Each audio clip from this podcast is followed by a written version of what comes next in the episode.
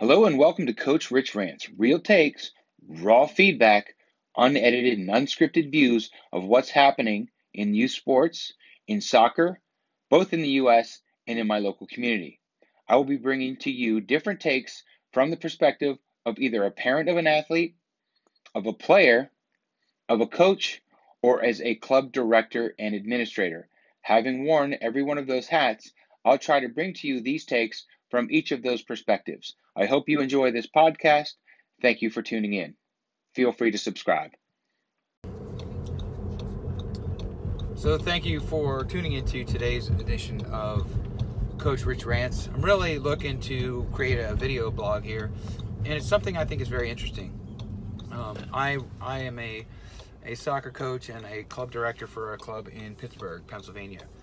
Um, the club that I'm in uh, is a result of a merger where we took two prominent local soccer clubs um, that each had a good team here or there. Each of us had players that played in school together and went to school together, um, and we trained at the same field. So there's a lot of competition among the two clubs for players and we just felt like it would be better for soccer if we brought those kids together, created one club, combined resources, combined coaching staff, combined players, and we did it in conjunction with the age group change, which made the timing of it perfect. It was seen as probably one of the more successful or the most successful club merger in our area for a lot of reasons. One of the reasons that we, um, one of the things that we did was we set out a, um, a platform for player development that included up to two to three teams per age group based on the number of players that we felt were quality. So in some age groups we have three teams there's a development team then there's a, a, team in the middle that sort of competes for potentially spots on the top team and then the top team are kids that are typically either the most skilled or the most experienced or most athletic whatever it is right so but the idea is that there are players that haven't been exposed to high level training, haven't been exposed to professional coaching, that when they get that exposure could develop into very good soccer players. And the idea behind that is let's create an environment where a player could come to our club and play for our club their entire career. So that if they develop up, meaning they catch up with everyone else, we can put them in a place that's developmentally appropriate. If they're behind because they come late, we can put them in a place that's developmentally appropriate if there's a child that was nine and 10 years old that was bigger and faster than everybody and could cook the ball harder um, and was getting by that way, um, they could still be challenged at a level. And then as the other kids catch up, they can still continue to develop and work on their skills and their technical abilities to match their physical abilities so that they can stay where they need to be. Or if they need to move down because other players catch up, they can, but still stay in the same club. Same token, you might have players that are just physically late bloomers, where they're very good, skilled players, but at the time where people start to hit their growth spurts, they fall behind. And rather than have them work themselves off of a team, we can keep them within the same club, and we can put them in a development, developmentally appropriate environment so they can stay with the same club. And the idea is that players can can can be guest players on each of the respective teams within the age groups, so they don't they're not necessarily stuck on the team that they've been assigned, and they're not necessarily safe on the team that they're assigned. That there's always an opportunity for competition throughout the year. And we model that after a lot of you know of development academy stuff uh, of what uh, of some big clubs in Europe, clubs in the United States that have multiple levels of teams and and the idea then is that we would place the top teams in the highest level of competition possible, the next level, the next level, etc. The result for us was that we had several teams make it to the finals and or win the state cup. At the same time, we had several teams went to the President's Cup, which is the next level, and win in that environment. So if you think about it, our top teams competed in regionals and won. Our second teams competed at the next level locally and won. So it was a success The challenge, however, with that model is that there is a huge issue around expectations of parents and status of being on like so called an elite team versus a premier team. Um, we are trying to follow U.S. clubs player first initiative and remove the moniker of elite and premier, and we just went with colors. Everybody knows what those colors mean, but the idea behind it is that players on our second team should should push players on our first team. Players in our first team should get more reps with the second team if they need to because they're falling behind or they need to get caught up. So the idea is more opportunity and more exposure for cross crossing the um, roster barrier to focus on development. And what happens is there are players and parents the first time that they start to run into a challenge. Potentially they're on a top team and all of a sudden in top in big games all of a sudden their playing time is diminished and parents want to find another club where they'll get more playing time. But we may have a team right behind the team that they're on that is probably better than the club that they want to go to. And it's the same coaches and it's the same methodology and it's the same curriculum. But for some parents, the idea of not being on the top team is a problem. If you ask the player, the challenge that they have is, well, I don't want to leave that team because I'm going to leave my friends. Well, here's the thing in life, you're going to go into grade school and have a group of friends. Middle school, have a group of friends. High school, have a different group of friends. You're going to go to college, have a different group of friends. You're going to get married, have a different group of friends. You're going to have kids, you're going to have a different group of friends. You're going to uh, your kids are going to get involved in activities. You're going to have a different group of friends. You're going to get a job and have a different group of friends. You're going to change jobs and have a different group of friends. Point of it all is, is life always changes, and you're always going to have different groups of friends. And some friends will be better, stay with you longer than others. So if the argument about not getting jump, bumped down to a lower team it has to do with friends, well, what happens if you leave the club altogether to go find a different team? Would you not be doing the same thing and finding a different group of friends? The answer to that is yes. So the logic behind that answer sometimes is eh, I don't know. So I think what's going on in most cases is that parents just don't understand. They want for their kids to be successful. Who wouldn't want their kids to be successful? And so they want to put them in the environment that they think is the best for their success, their confidence, and everything else. But let me give you a couple of examples of how I think putting a platform in place and allowing kids to learn from the challenges they're facing or even failure in some points is a good thing. I'll start with a couple of years ago, I had a player I had a very, very good U12 team. 11's going to 12. And as they were going to U12, there was a player that came in kind of late at U11. He was a really good player. He, he had a lot of potential, but he was kind of quiet. He was kind of shy, and but very good technically, but a little bit overshadowed by some of the personalities on the team. So as we did tryouts going into the next year, I said to his father, I said, look, I really think that he would benefit from playing on our second team we could put him on the top team, but here's the thing. With the numbers that we have, he would only play 50% of every game. And his experience would be maybe in a position that isn't going to be suited for him or the best suited for him in the long run, just based on who's the team. But we have a second team. If he played on that second team, we would train at the same time so we could mix them together. And I would guarantee you, I could put him in a position that I think he needs to be developed for, that he can learn the game the most, he will build his confidence up because he'll be one of the stronger players on a team, and he'll play in a position like the central defense where he's going to learn the game and potentially develop leadership skills, potentially be looked up to by other kids, and his personality may reveal itself. And the reps that he gets, never coming off the field, will be a lot more impactful than those reps playing half of every game in a different position. So the dad said to me, and I quote, You're the expert. I trust your judgment if you think that is best for my son's development, then I'm all for it. And I was almost shocked, but we did it. So the result the next year was that player developed as a central defender.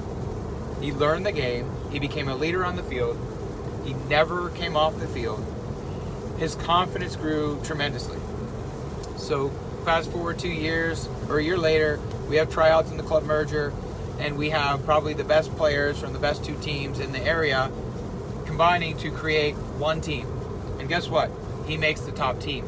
He makes the team. He's a starter on that team in defense. His personality has revealed itself where he's a much more outgoing and much more confident player. And I have to believe it was that experience that he had playing on that second team where he was, quote unquote, the man.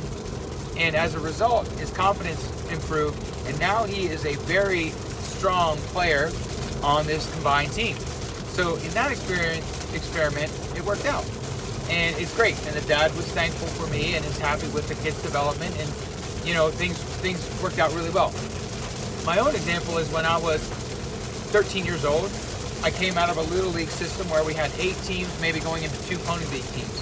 And this was way long ago, 30 plus years ago. Well, on my team of the eight, I played shortstop or second base. I got to pitch once in a while. I was the leadoff hitter, but I was a, a very small player. Small in stature, I was a late bloomer. And I went out for the play uh, tryouts for baseball, and I was a very good athlete. So I made the.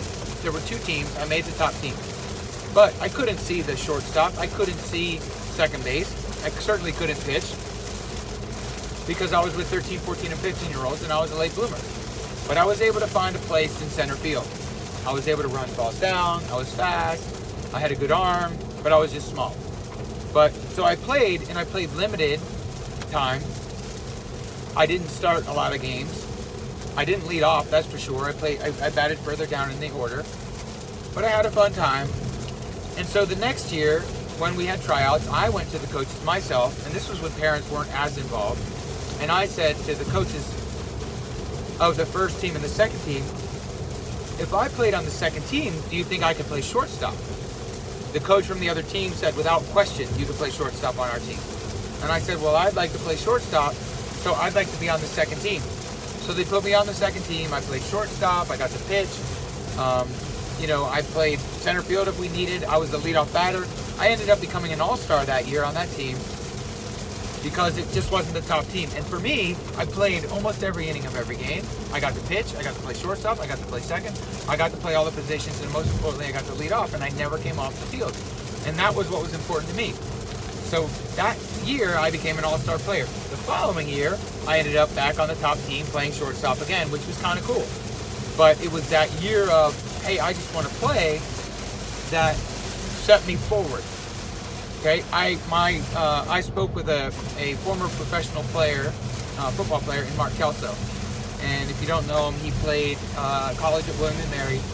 Uh, he's from Pittsburgh, where I live now, and he had a, a nine-year career in the eight or nine-year career in the NFL, playing for the Buffalo Bills, including all four Super Bowls. When he was coming up through high school, he was a phenomenal player, and he was getting looks at some schools. He was small in stature, so some of the big time schools looked at him, but not a lot.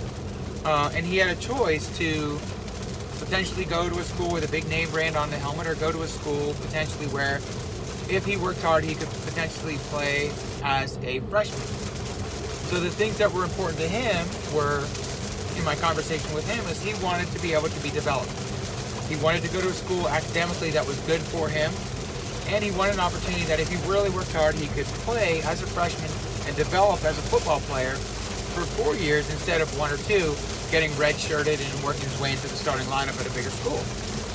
So it was a decision he made, and, she, and lo and behold, he goes to William and Mary. He gets a great degree, and on top of that, he played as a freshman, played all four years, and ended up with an eight-year career in the NFL. And for him, it was all about development. So in speaking with him about his experience, one of the things he said was, because he knows a lot of people, that good things come from setting a goal to get to the highest level and not achieving it. That people learn so much about themselves and so much about life by setting a goal and striving for the goal. And even if they come up short, that is good for them developmentally as an adult.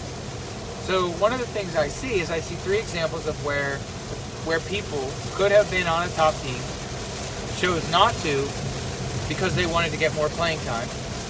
And in all three of those scenarios, it worked out. So the problem that we have in our club is that we have people who maybe don't, as parents or as players, haven't played at a high level, haven't really been that involved in sports and just don't know. It may be their first kid. They want the best for their kid. Or maybe they were really good and don't understand why their kid isn't. Um, so it really is something that it's difficult for us because at the end of the day, it should be about the kid. And I just encourage parents to allow their kids to have some challenges in life. If a player doesn't play a lot, allow that player to work through that time instead of complaining to the coaches about playing time. If a player doesn't make the top team, but loves the sport, loves their teammates, loves their coaches. Don't take that away from them by trying to get them on a top team at another club just to be on a top team if that top team is getting beat by another club's second team. And that's what tends to happen. Parents have been coming to me late for tryouts, right? Tryouts have been going on for the last couple of weeks. They didn't land on the top team, and then they come to us and say, hey, do you have any room on your top team? Well, no, because that was pretty much taken the first day. But we have positions maybe on our second team or even only our third team. And they're saying, well, I'm not interested in the third team. Maybe I'll go somewhere else and come back in a year. My thought is, and my comments have been, why wait? If you can get into our system, get into our platform, start working with the coaches and the other players, if your son or daughter develops and shows that they should be playing on a higher level platform or higher level team, then they're going to be put in that place by being in our program. But going somewhere else because it's a top team, unless the development is just as good, and it could be, is going to be not going to make it any easier for you to come back the next year in an effort to try to make a top team. But by being in our system and working hard and being around the coaches, people are going to see that and put the player where they're supposed to be the next year. And it happens all the time. I can't tell you how many times players who've come in and have moved up. And there have been players that have moved down. And guess what? They've moved down and it's been great for their confidence because they were disappointed at first, but then they were able to have a much bigger role on their team, develop leadership characteristics, to be able to overcome adversity. All those things happen as a result of it. And it's really where I think we need to start considering what's really happening. So I almost titled the article, If at First You Don't Succeed, Go to Another Club. But it's really kind of a rude statement to make. And, and part of it is just thinking through the scenario and the education. The thing that we also have to remember as parents is that we are not the ones going through this, our, our children are. And there are life lessons to be learned all along the way in athletics. And let's let them have the experience. Let's not protect them from the experience because there's going to be things that they gain in life having gone through this experience. Maybe in later in life they don't get the grade that they wanted. Maybe they don't get picked in school for the project that they wanted or the group. Maybe they don't get the grade that they expected despite the work. Maybe they don't get the job that they wanted. Maybe they don't get the promotion that they wanted. There are going to be things throughout life that they are going to come across that they are going to have to deal with. They may have to set goals, whether they be sales goals or marketing goals or financial goals or cost justification, benefit analysis goals. There could be all kinds of different management by objective goals that they have. Maybe they start a business and have goals for the growth of their business. And potentially it may not go well all the time. If they get experience as a young athlete and understand and learn how to mentally go through those challenges, they are going to be better for it when it comes up in their real life. And I will tell you right now, I think about the times in high school when I'm like, when am I ever going to need to use calculus? I'll never need calculus, right? And depending on your profession, sometimes that's a true statement. Or when am I going to need to learn German, right? And it's a joke that you say when you're in high school. And, in, you know, more often than not, you're going to need the stuff because it comes into, into play later. But I cannot tell you a single instance in sports, a single one, where they're not going to come across a similar circumstance, whether that's a really difficult loss, whether that's a really exciting win, whether that's you know being an under, underdog and coming out of nowhere to be successful, or whether that's just being disappointed, whether that's having people move on that were your friends and they move out of town, but now you're in a job and your best friend from your work moves right or gets promoted or transfers. These things are going to happen all throughout life, and why have a kid experience it for their first time if they have a great opportunity through sports, a game, playing a game, where sometimes it gets difficult and they can learn to live and go through that adversity themselves at a young age? I guarantee you that that is going to come back to them later in life. And my wish is that people would just allow that to happen. And doesn't always happen. And people and parents consider or always well, I don't want to say always, but more often than not, err on the side of protecting their child and wanting the best for their child and doing what they think is in the best interest of the child and the family for their confidence, for whatever. But to me, I think that doesn't necessarily work when it plays out. So now you go to another team, another club for their confidence. And they go to an environment with new coaches and new players. So if it's difficult for them to meet new people, then going to that new environment where there's nobody that's even um, familiar, where the surroundings, the, the location, the commute, all that stuff is different. And they have to figure out their way with a group of players that they don't know. That is actually making it more difficult for the child. So, in a way, that's a good life lesson. But is that the best life lesson? Right? And then they don't have a chance themselves to reverse course and prove everybody else wrong or prove to themselves that with hard work they can work their way back up. It doesn't happen to everyone, it's not a guarantee, but it is better, I think, in my opinion, to have to take the chance at that. Michael Jordan says you miss 100% of the shots you don't take. So does Wayne Gretzky. Everybody is claimed to have said that, and it's usually the best player in their sport that says it to the players that are in that sport. But it's true. So you're never going to make the shot you don't take. That's a life lesson, right? I just think as, as, as adults, and I'm one, and I have kids in sports, I think we could all benefit from allowing our kids to go through some of these adversarial situations in an effort to learn, in an effort to, to work through it and get over it. Because at the end of the day, right, kids will get tired of bouncing around from club to club to club to club, not really forming any long term relationships, and could be out of the sport just because they haven't had the success that they wanted. Whereas, if a club is closely managing that player's growth and putting them in a spot that they think is the best for their development, and the parents allow that to happen, they could have the success that they were looking for, albeit on a different team. And success is measured not by what team you're on or what trophies they win, but by your individual growth and your contribution to that team. So be careful when you put a moniker or a label on success if you equate success to winning when it could be so many other things. That's all I have for today. It was a long one, but I appreciate you hanging